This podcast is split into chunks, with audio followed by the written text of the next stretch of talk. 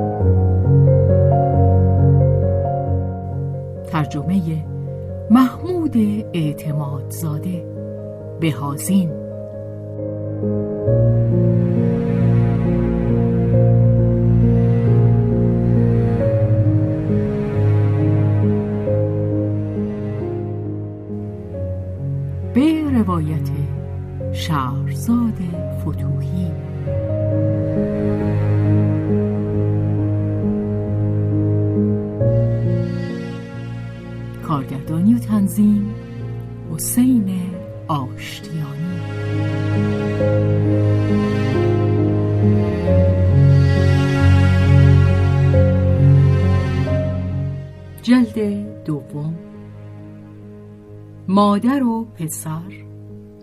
بخش دوم.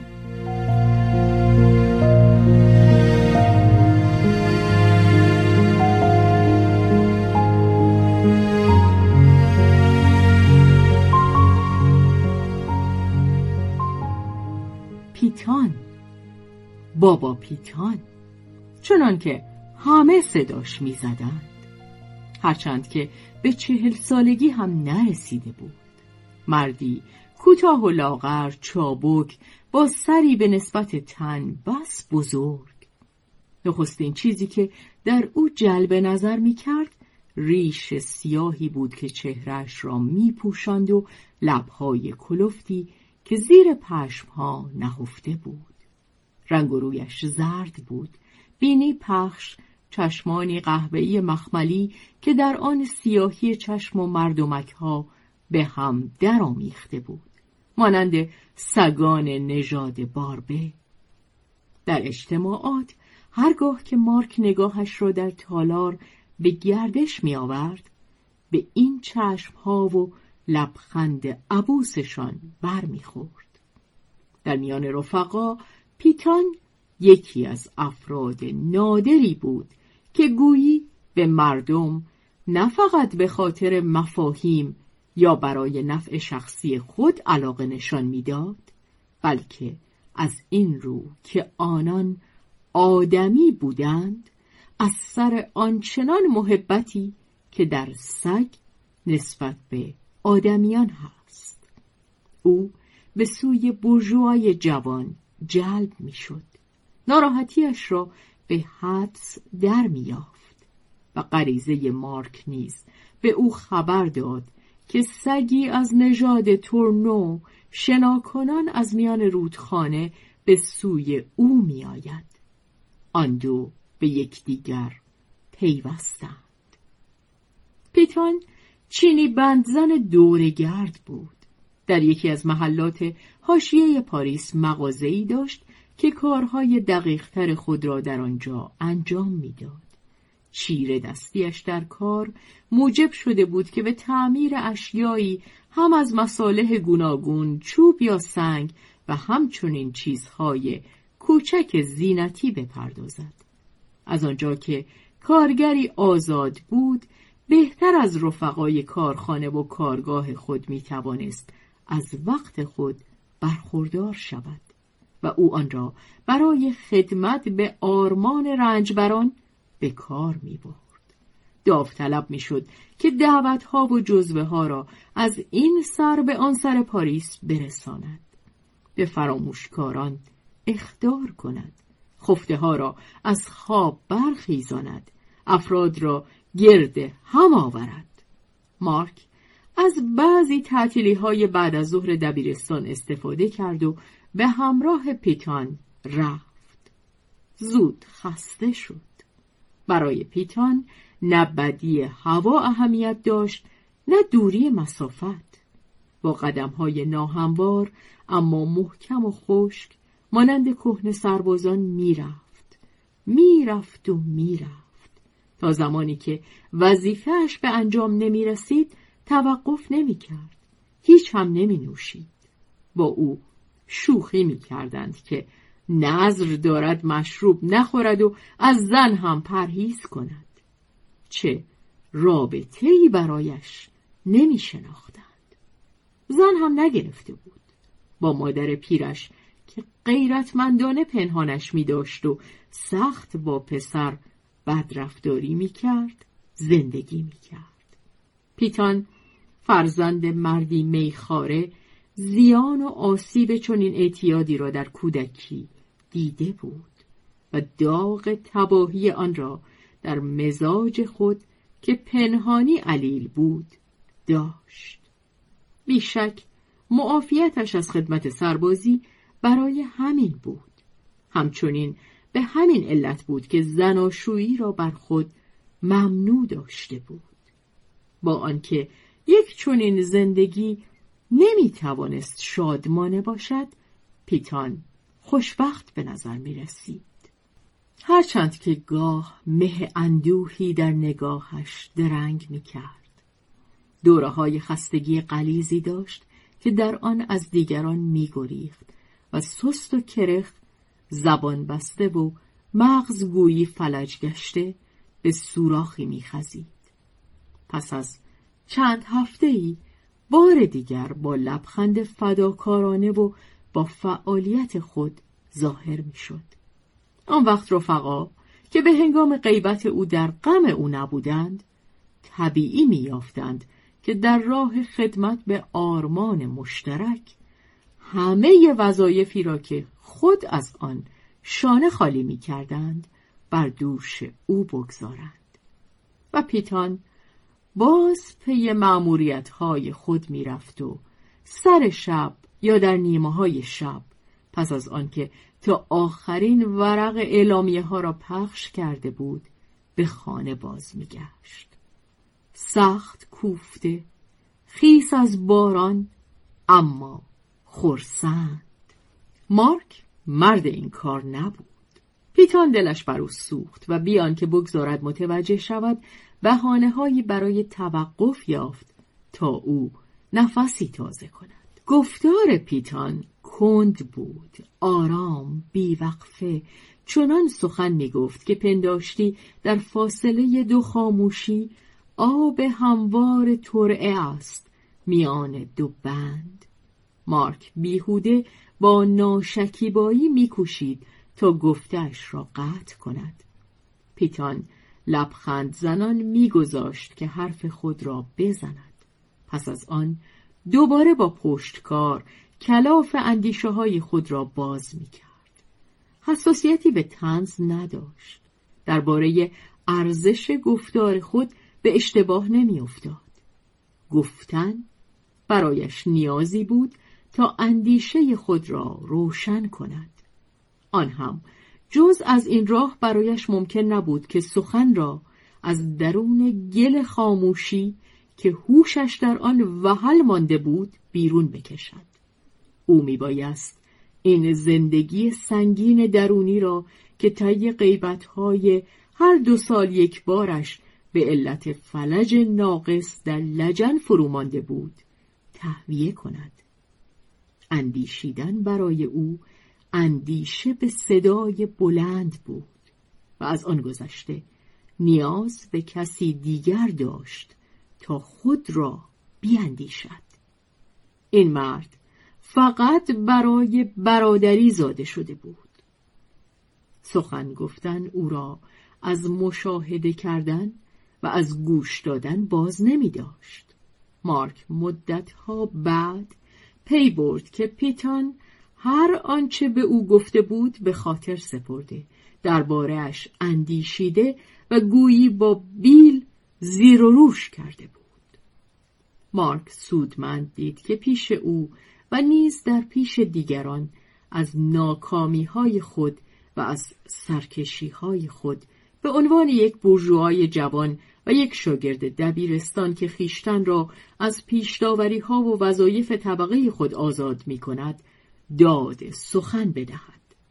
کازیمیر و رفقایش بی آنکه از رفتار حاکی از برتری خود درگذرند.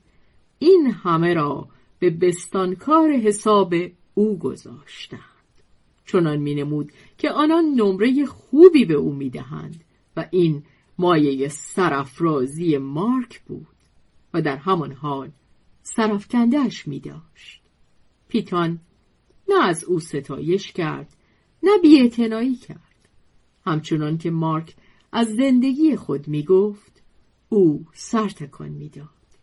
سپس حدیث نفس خود را از سر می گرفت. ولی چندین روز پس از آن هنگامی که در مسافتی از یک کارخانه میان ردیف دیوارهای بلند که دودکشهای عظیم سرخ رنگ با حلقه های سنگین دودشان از پس آن گردن میکشیدند به انتظار بیرون آمدن کارگران ایستاده بودند. پیتان بی مقدمه گفت روی هم رفته آقای ریویر بهتر بود که شما در جای خودتان بودید. پیتان تنها کسی بود که به او تو نمی گفت. مارک حیرت زده شد. جای خودم؟ کجا؟ در دبیرستان آه پیتان می‌خواید بگید که من بر خطا هستم که با شما میام و می‌خوام بدونم شما چگونه فکر می‌کنید و زندگیتان چگونه است؟ نه البته ضرری ندارد که شما بدانید ماها از چه خمیره درست شدیم چیزی که هست آقای ریویر. بله شما هرگز نخواهید دانست. برای چی؟ برای اینکه از ما نیستید.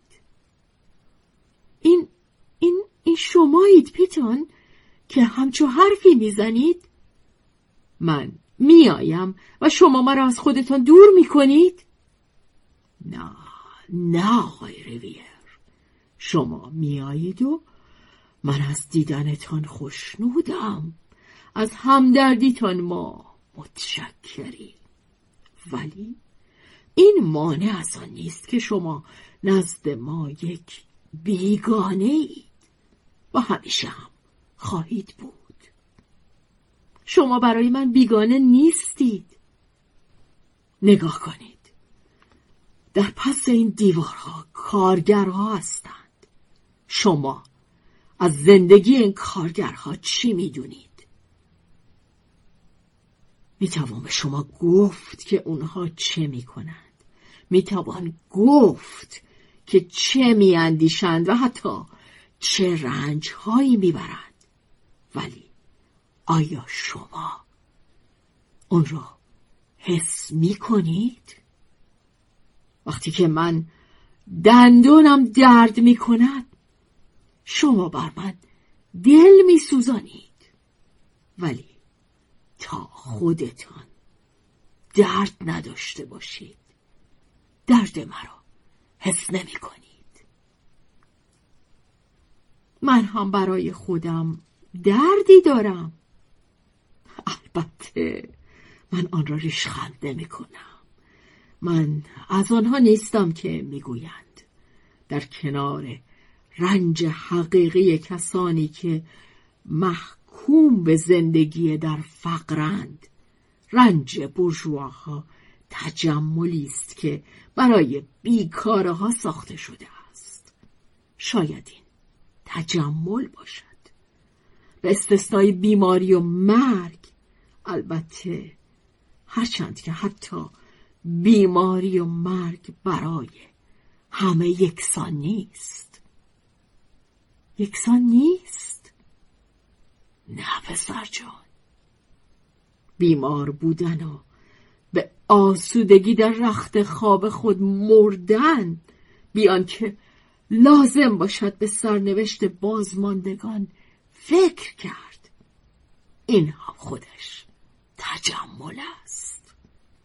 ولی کسانی که در تجمل زندگی می کنند دیگر متوجه آن نمی شود و انسان برای هر چیزی ساختگی یا واقعی که رنج بکشد خود آن رنج هرگز دروغی نیست. به همین جهت من بر همه دلم میسوزد. هم بر شماها هم بر ماها. هر کسی گرفتاری هایی برای خودش دارد که به قامت خود او بریدند. چیزی که هست این گرفتاری ها به هم شبیه نیست. همه یکسانیم پیتان. ولی زندگی یکسان نیست. مثلا کار. برای شما کار چیست؟ شما می‌گویید. شما شما افراد هم طبقتان بهترین و بدترینشان به یک اندازه بله. حتی زالوهایی که از زحمت دیگران زندگی می کنند شما می‌گویید که کار چیز زیبایی است چیز مقدسی است و آن کس که کار نمی کند حق آنکه وجود داشته باشد ندارد این بسیار خوب است ولی آیا شما حتی تصوری از کار از روی اجبار دارید؟ از کار بی وقفه، بی تفکر، بی امید رهایی، کار خفه کننده، کور کننده، مسموم کننده، کار کسی که مانند چهار پا به سنگ آسیا بسته است و میچرخد تا فرا رسیدن ساعت رهایی که همان ساعت مرگ است. چون این کاری آیا زیباست؟ آیا مقدس است؟ و آن دیگران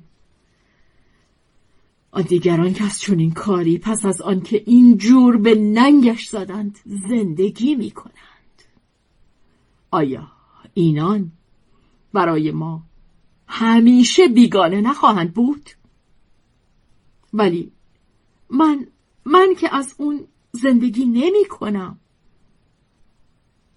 شما هم از اون زندگی می کنید جوانیتان که از دقدقه ها و از غم گرسنگی بر کنار است. مدرستان وقت فراغتتان که می توانید سالها و سالها به آسودگی چیز بیاموزید. بی آنکه به نان هر روز فکر کنید. ناگهان مارک برای دفاع از خیشتن چیزی را که هرگز اندیشش را به خود مشغول نداشته بود. به یاد آورد. این چیزها رو من مدیون کار شما نیستم. مدیون کار مادرم هستم. پیتون با مندی گذاشت که مارک زندگی دلیرانه مادرش را برای او حکایت کند و مارک همچنان که به وصف مادر خود می پرداخت کشفش می کرد. سرفرازیش به نوعی شرمندگی آمیخته بود که یک سخن از دهان پیتان آن را بر او روشن ساخت. این یک پس از آنکه مارک گفتار خود را به پایان رساند به آسودگی گفت پس اینجا دوست من آنکه استثمار می شود مادرتان است. مارک دوست نداشت که دیگری وظیفش را به او گوش زد کند. این دیگه مربوط به خودمه. پیتان به شما مربوط نیست. پیتان اصرار نورزید. لبخند می‌زد. کارگران از کارخانه بیرون می آمدند. پیتان برخواست و به سویشان رفت. چندین تن از آنان را می شناخت. همچنان که اعلامیه ها را میانشان توضیح می کرد چند کلمه ای با ایشان گفتگو کرد. ولی آنان شتاب داشتند که روی دوچرخه های خود سوار شوند و بروند شام بخورند. به زحمت اعلامیه ها را باز می کردند یا همینقدر می گفتند خوب خوب.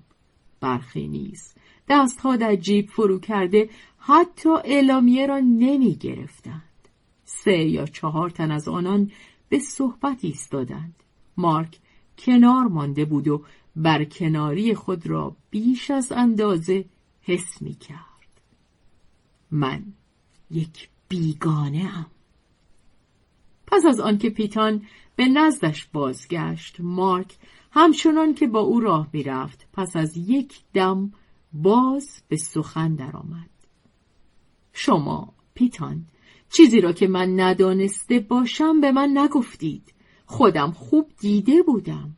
کازمیر و دیگران هیچ وقت با من رفیق نیستند.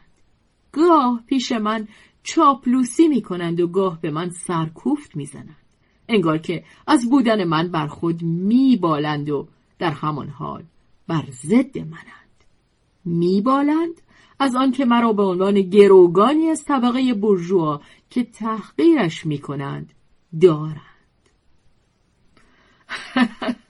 حالا دیگه نباید در جهت خلاف مبالغه کرد ولی چیزی از این همه درست است و من چون خودم آن را حس کردم این را به شما می‌گویم. مارک ایستاد.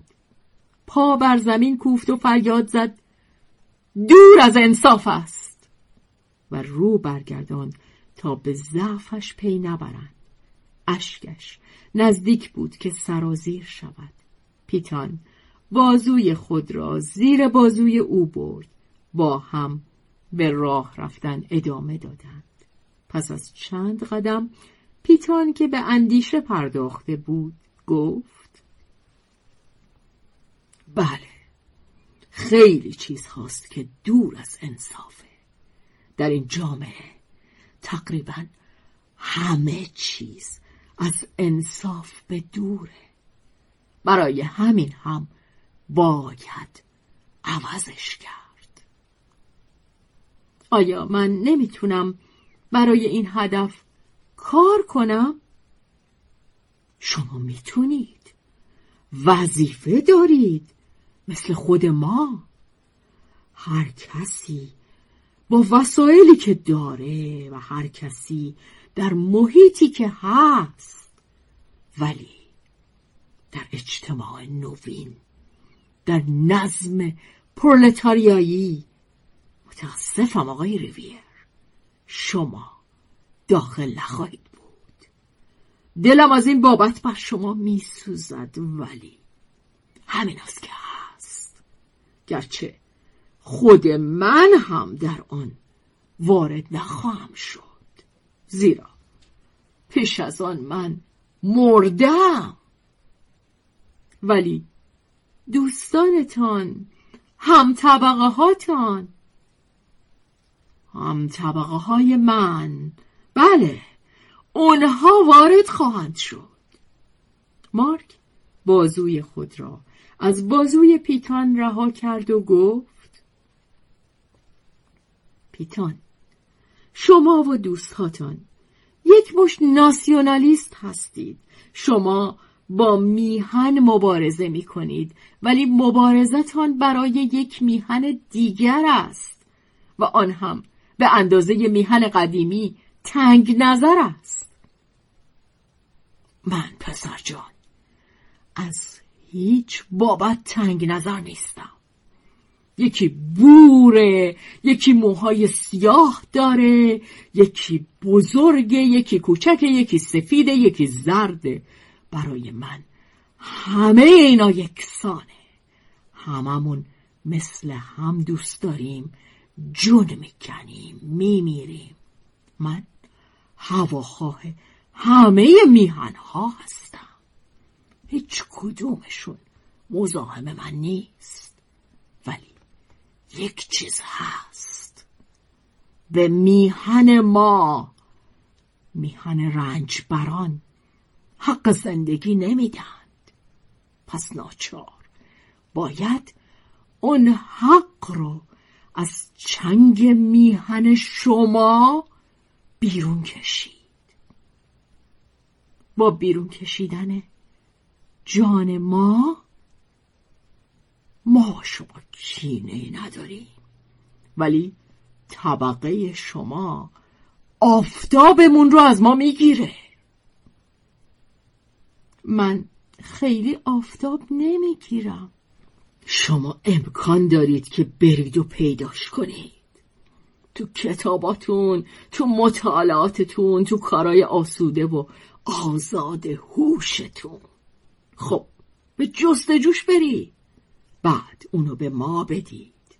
به ما که وسیله نداریم چون این گردش های پرخرجی رو به خودمون اجازه بدیم. این بهترین کاریه که شما می‌تونید بکنید. به جای خودتون برگردید و اونجا برای ما کار کنید. بی رفیق و همراه زندگی خوش نیست. انسان. با همه رفیقه رفیق یه نفر نیست. آخ این چه تنهاییه. پیتان ایستاد و با دلسوزی خندانی چهره بچه را که میکوشید خود را بدزدد نگریست. پشت راست کرد و با نفس بلندی هوای گندیده از بخارهای کارخانه را فرو داد و گفت بله خوبه سالمه.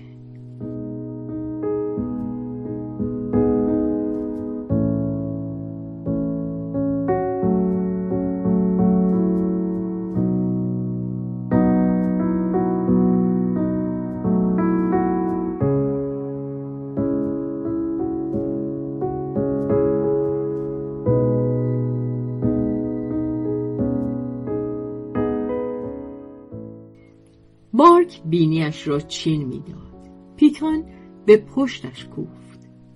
نگاه کن. برای نخستین بار به او تو می گفت. از کمربند استحکامات گرد شهر دشت پهناور خالی از کشت و دود سربرکشیده کارخانه ها را می دیدند که باد یخبندان زمستان به سنگینی مانند رختی که بشویند در تشت گلالود آسمان میچلاند و پشت سر آن توده خانه ها به سان لانه مورچگان. آن میلیون ها زندگی شهر تراژدی ابوس پیتان خوشبخت و جدی به آسودگی نفس می‌کشید و گفت تنهایی با همه. یعنی همه با هم برادر بودن. مارک با تلخ کامی گفت و همه در کار دریدن یکدیگرند. پیتان به سادگی گفت خب میباید آخر چیزی بخورن. قانون همین است. پس خوراکشان بدهیم. به دیگران از وجود خود خوراک دادن برای همین است که ما زاده شدیم و از میانه همه چیزهای خوب این بهترین همه است. مارک چهره خاکی چینی بندزن کتوله را نگاه می کرد که از آتشی درونی روشن شده بود و از این نشاط خاموش که آرزوی آن داشت که خود را همچون تومه تسلیم کند در حیرت بود. اندیشید که خود خدای مسیحیان نیز برای آن بر زمین آمده بود که بگذارند تا او را بخورند. آه چه بشریت وحشی. مارک عظمت آن را خوب درک می کرد اما هنوز جوانتر از آن بود که گرایشی به آن داشته باشد. نه خورده شدن نه خوردن. این مردان ساحل روبرو که مارک نمی توانست در آن پا بگیرد او را متزلزل کرده اما امیدش را بر نیاورده بودند. و او اکنون پرنده بود معلق میان زمین و آسمان که نمی‌داند کجا بنشیند. از آشیانه گریخته است و دیگر نمی‌خواهد بدانجا بازگردد و جوانتر از آن است که بتواند برای خود آشیانه ای بسازد. و تازه کجا؟ و تا فرارسیدن آن ساعت که او بتواند کانونی برای خود بنا نهد کجا پناهگاهی بیابد؟ بر چه شاخه ای تکیه دهد؟ در پیشداوری های دیروزینش شک راه یافته است و گرچه همچنان در آن سماجت میورزد زیرا هنوز چیزی ندارد که جانشین آن کند می‌داند که کارشان به ورشکستگی کشیده است. در این جهان مفاهیم که برای مغز تافته یک نوجوان شهری اهمیتی حیاتی دارد او این پسرک پانزده ساله تنها و گمگشته است و چیزی ندارد که دل بدان ببندد. مارک پرترا مارسلین را که مانند خود او از خانه گریخته است با لبهای بزغالوارش باز یافته است. این بار او این لبها را چشیده است.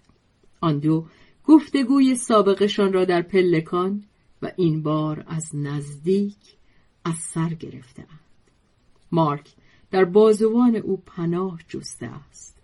با همه بیعلاقگی مارسلین به آنچه ترک گفته است مارک برای او پیک شهر و دیار خیش است. هر دو زیر یک سقف بوده اند. با هم بر لبه یک ناودان جیک جیک کرده اند. در پهنه بیکران شهر این گریختگان به هم میچسبند و پرهای هم را گرم می‌کنند.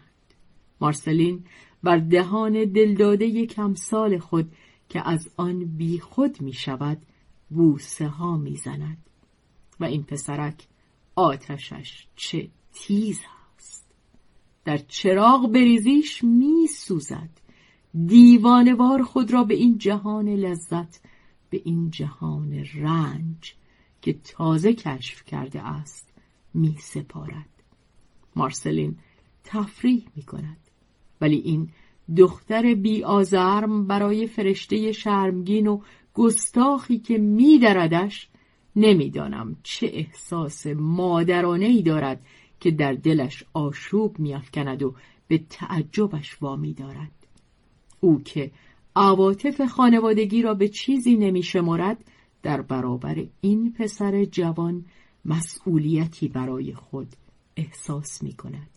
همچنان که او را بر سینهاش نگه داشته است گونه های رنگ پریده و چشم های تبدارش را وارسی می کند و با آنکه در آغاز از گریزهای شبانهاش از دبیرستان و از بازگشتش بدانجا نمناک و سرمازده در سپید دم یخبندان خندیده است اکنون دلواپس می شود مارک رخت کم پوشیده و بی است. صرفه خشکی می کند تند مزاج است سوزان است. یک وزش باد می تواند به یک بارگی بسوزاندش و خاکستر کند. مارسلین نگران می شود و در همان حال بر آتش می دمد با او بازی می کند پسر رشکین است. مارسلین شکنجش می دهد حاضر نیست که مارک مزاحمش باشد. پروا دارد. ولی درست که بگیری پسر را دارد می‌کشد. اینجاست که پیتان به جا و به موقع دخالت می کند او همه را می‌شناسد همه نیز او را می‌شناسند. خدمتگذاری و ساده دلیش که بدان ریشخندش می‌کنند به این پیر پسر خلوار این امتیاز را بخشیده است که به مردم حقایقی را که دوست ندارند بشنوند بگوید و مردم میشنوند و خواه بدان ترتیب اثر بدهند و خواه ندهند به سرشان نمی‌زند که از آن برنجند. پیتان به دختر می‌گوید مادمازل مارسلین این رفیقکتون اگه بخواید باز نگهش بدارید خیلی وقت نخواهید تونست نگهش بدارید. داره غزل خداحافظی رو می‌خونه. مارسلین در پاسخ می‌گوید خودم خوب می‌دونم بابا پیتان و ناراحت هم هستم. خب خوب میبینمش که داره کاهیده میشه. ولی من چه بکنم؟ پسرک هیچ حرف گوش نمیده. کور و کره مثل بچه شیرخوره همش یه دهن آج و گرسنه است نمیشه سیرابش کرد. بیچاره از سراسیمه است درد داره و نمیشه دونست چجوری باید دلداریش داد.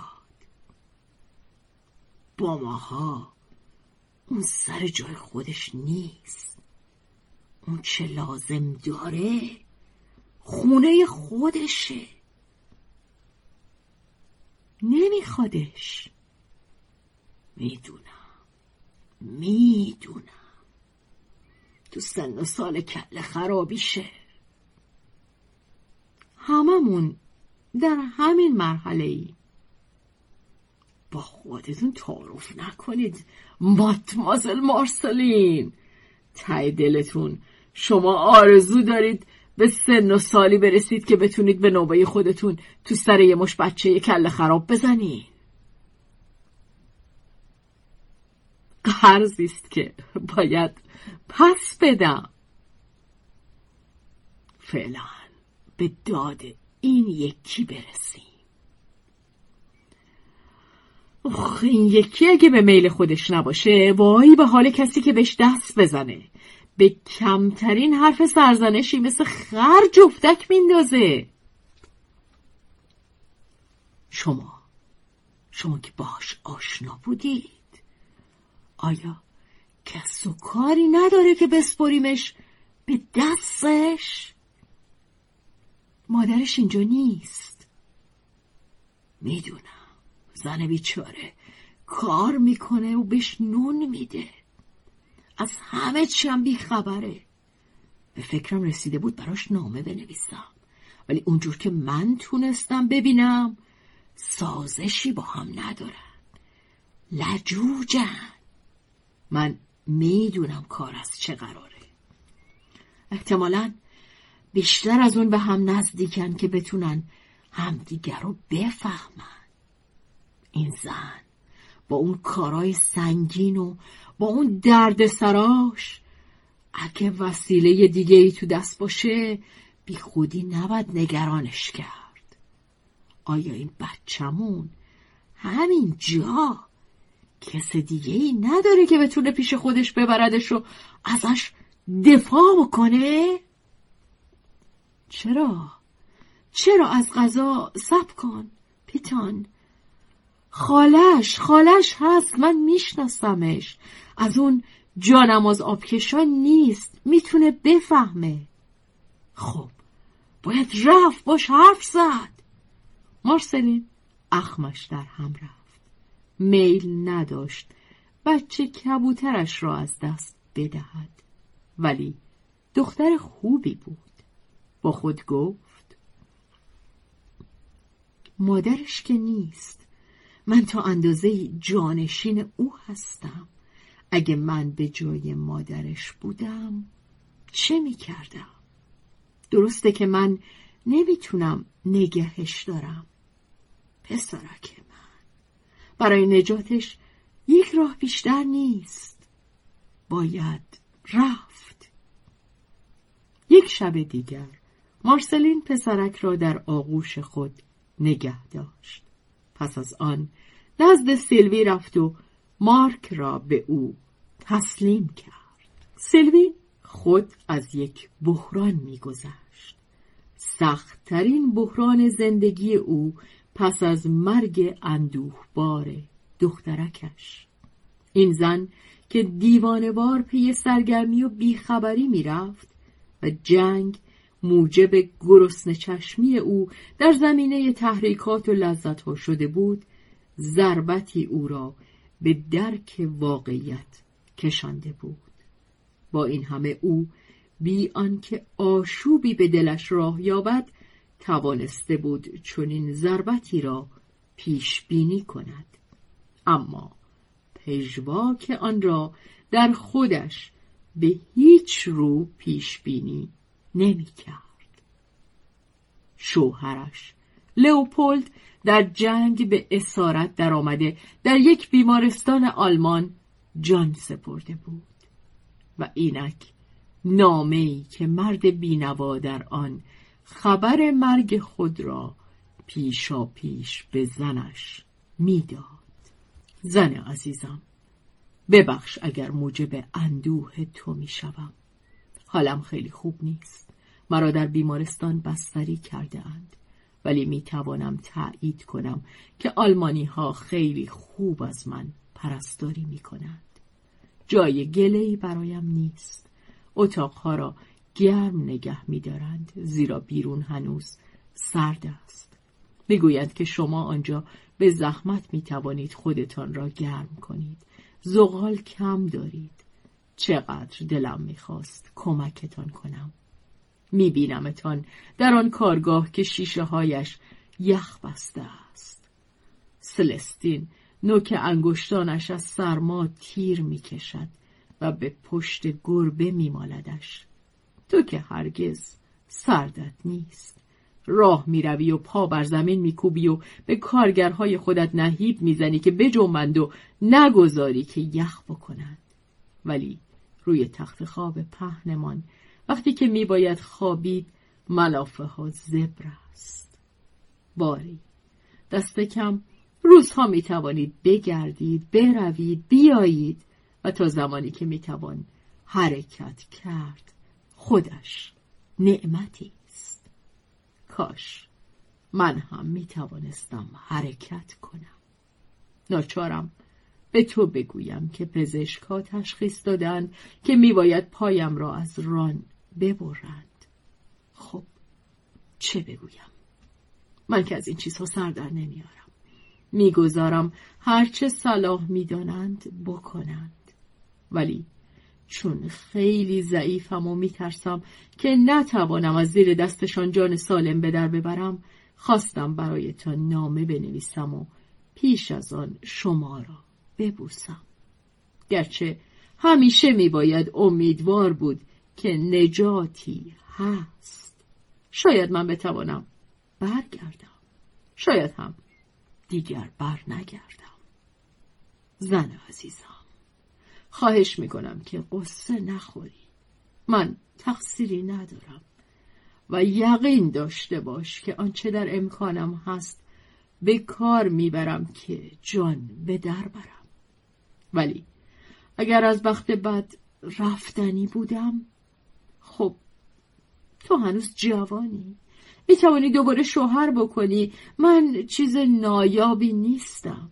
مردهایی از قماش من برایشان می توان جانشین پیدا کرد. همینقدر مرد درستی باشد که تن به کار بدهد و به تو احترام بگذارد. نه آنکه دلم از اینکه تو را با دیگری بدانم خوشحال باشد. ولی می‌خواهم که خوشبخت باشی و هرچه پیش بیاید از پیش می‌گویم که خوب است. سیلوی من خیلی خوشی ها و ناخوشی ها با هم داشتیم. سخت کار کردیم و گاه به هم پریدیم. ولی همیشه دوستان همراه و مطمئنی برای هم بودیم چه بسا که من به سطوحت آوردم. خودم خوب می‌دونستم آن کسی که تو لازم داشتی من نیستم. ولی هر کسی همون است که هست. و من اون چه از دستم برمی اومد کردم. اگر اونجور که دلم می‌خواست موفق نشدم. از من. دلتنگ نباش. آنتو مارک رو ببوس. ما همیشه آنطور که میبایست در حقشون رفتار نکردی. دلم می‌خواهد که تو کمی بیشتر به بچه برسی. ما بچه نداریم. تو میباید سعی کنی که اون رو بعدها در کارمون شریک بکنی. نمی‌تونم ادامه قوت ندارم. و این کاغذ چه چیزی را می‌توان در آن گفت؟ میبوسمت. آخ سیلوی. دلم می‌خواد که دستت را به دست میداشتم. خدا نگهدار. یا شاید به امید دیدار. شوهر وفادار تو که به تو به شما فکر می کند و از این راه دور در زیر خاک باز به شما فکر خواهد کرد و من به خودم می‌گویم که دور یا نزدیک زمین یکیست و پاهای تو روی آن راه می رود. خدا نگهدار زن خوب من دوست عزیز من خوشگلک من عشق من. برای همه چیز از تو تشکر می کنم دل داشته باش. از اینکه رفتنیم دلم به درد میاد. خدای من. لوپولد یک قبض از گریبلن هست به مبلغ یکصد و پانزده فرانک و تاریخ یازدهم ژوئن 1914 که پولش هرگز پرداخت نشده است. سطرهای آخر نامه مقشوش بود. قطر اشکی چکیده بود که با انگشت پاکش کرده بودند. خبر مرگ لوپولد با نامش در یک زمان رسید. آن وقت سیلوی کشف کرد مردی را که دوازده سال در زندگیش شریک بود دوست می داشته است. سیلوی جز این ارزشی برای او نمی شناخت که مردی خوب و شریکی خوب بود. مرگ لئوپولد بر او آشکار می کرد که شرکتشان از چارچوب حرفشان فراتر می رفت. آن دو با به هم آمیختن زندگی خود چنان به قوت در یکدیگر تاب خورده بودند که اکنون دیگر انگشتان خیاط کاردان نمی توانست از هم جداشان کند. رشته ای را که پاره شده بود دیگر نمی توانست تمیز دهد که آیا از این است یا از آن. همه کلاف از هم گسیخته بود. و اکنون سلوی پی می برد که در حق آن کس که بخشی از خود او بود چه بدی روا داشته بود.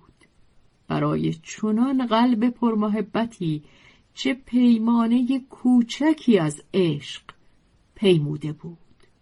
خیانت هایی که لئوپولد شاید از آن اطلاع نیافته اما گمان بد بدان برده بود. ولی این که لوپولد بر این خیانت ها آگهی نداشته است هیچ از پشیمانی سیلوی نمیکاست. چه خودش که از آن همه خبر داشت و خودش اکنون او بود. تصوری خرافی به او دست داده بود که لئوپولد با مرگ خود کلیدی را که امکان می‌داد در سیلوی بخواند چرخانده است. و آنچه یک سر منقلبش کرد این بود که با مقایسه تاریخ ها به یاد آورد که در آن شب احتضار که لئوپولد دست او را میجست تا در دست بگیرد چه گذشته بود؟ سیلوی بیهوده به خود می‌گفت من که نمی‌تونستم بدونم. بیهوده به خود می‌گفت او که از اون رنجی نبرد. بیهوده به خود می‌گفت فکر کردن به این چیزها چه فایده داره؟ گذشته رو که نمی‌توان دیگه عوض کرد. از غذا. درست برای همین. آن بدی که انسان در حق زنده ها می کند می توان بازش خرید. شوهر بینوای من. اگر تو برمیگشتی من خودم رو سرزنش نمی کردم اون چه من کردم چندان چیزی نیست. همچو اهمیتی نداره. اگر تو برمیگشتی من در عوضش به تو بیشتر محبت می کردم ولی حالا که مردی من موندم و بدهیم. دیگه نمی‌تونم اون رو به تو کارسازی کنم هر کاری بکنم تقصیرم با منه. خودم رو من به چشم یک دوست می‌بینم. مانند توده مردم پاریس سلوی احساس نیرومندی از ظلم داشت و طبیعی است که به ویژه آن ظلمی که در حق خود او می‌شد. ولی همچنین به راستی آنکه خودش در حق دیگران می‌کرد.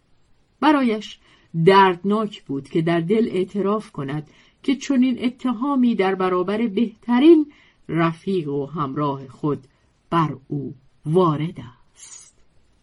سیلوی اگر جوانتر می بود انعطاف بیشتری نشان می‌داد. با آنچه دیگر نمی‌توانست عوض کند میساخت. وقتی که انسان سکندری می رود و راه دراز زندگی هنوز در برابر قدم های انسان است به خود می‌گوید که جبرانش خواهد کرد. تجربه ظلمی که در حق یکی کرده ایم دیگری از آن برخوردار خواهد شد.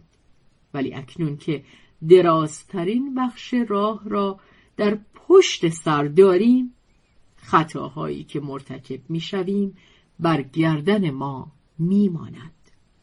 راه نادرستی در پیش گرفته ایم. عوض کردن آن دیر است. دیگر نخواهیم رسید. سلوی نگاهی جدی به زندگی گذشته خود افکند.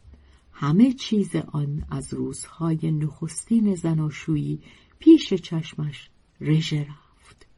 تولد بچه. قهر با آنت. ایوون مرگ بچه و زندگی که از سر جوش می‌خورد. مهربانی لئوپولد که چندان طبیعی مینمود که سیلوی حتی به صرافت نمیافتاد که بدان توجه کند. جنگ مردانی که با او همخوابه می‌شوند و مرد بینوا که آنجا در سرزمینی دوردست میمیرد.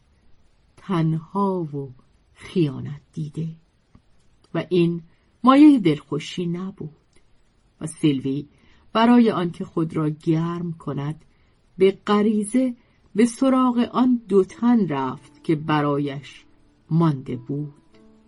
آنت مارک.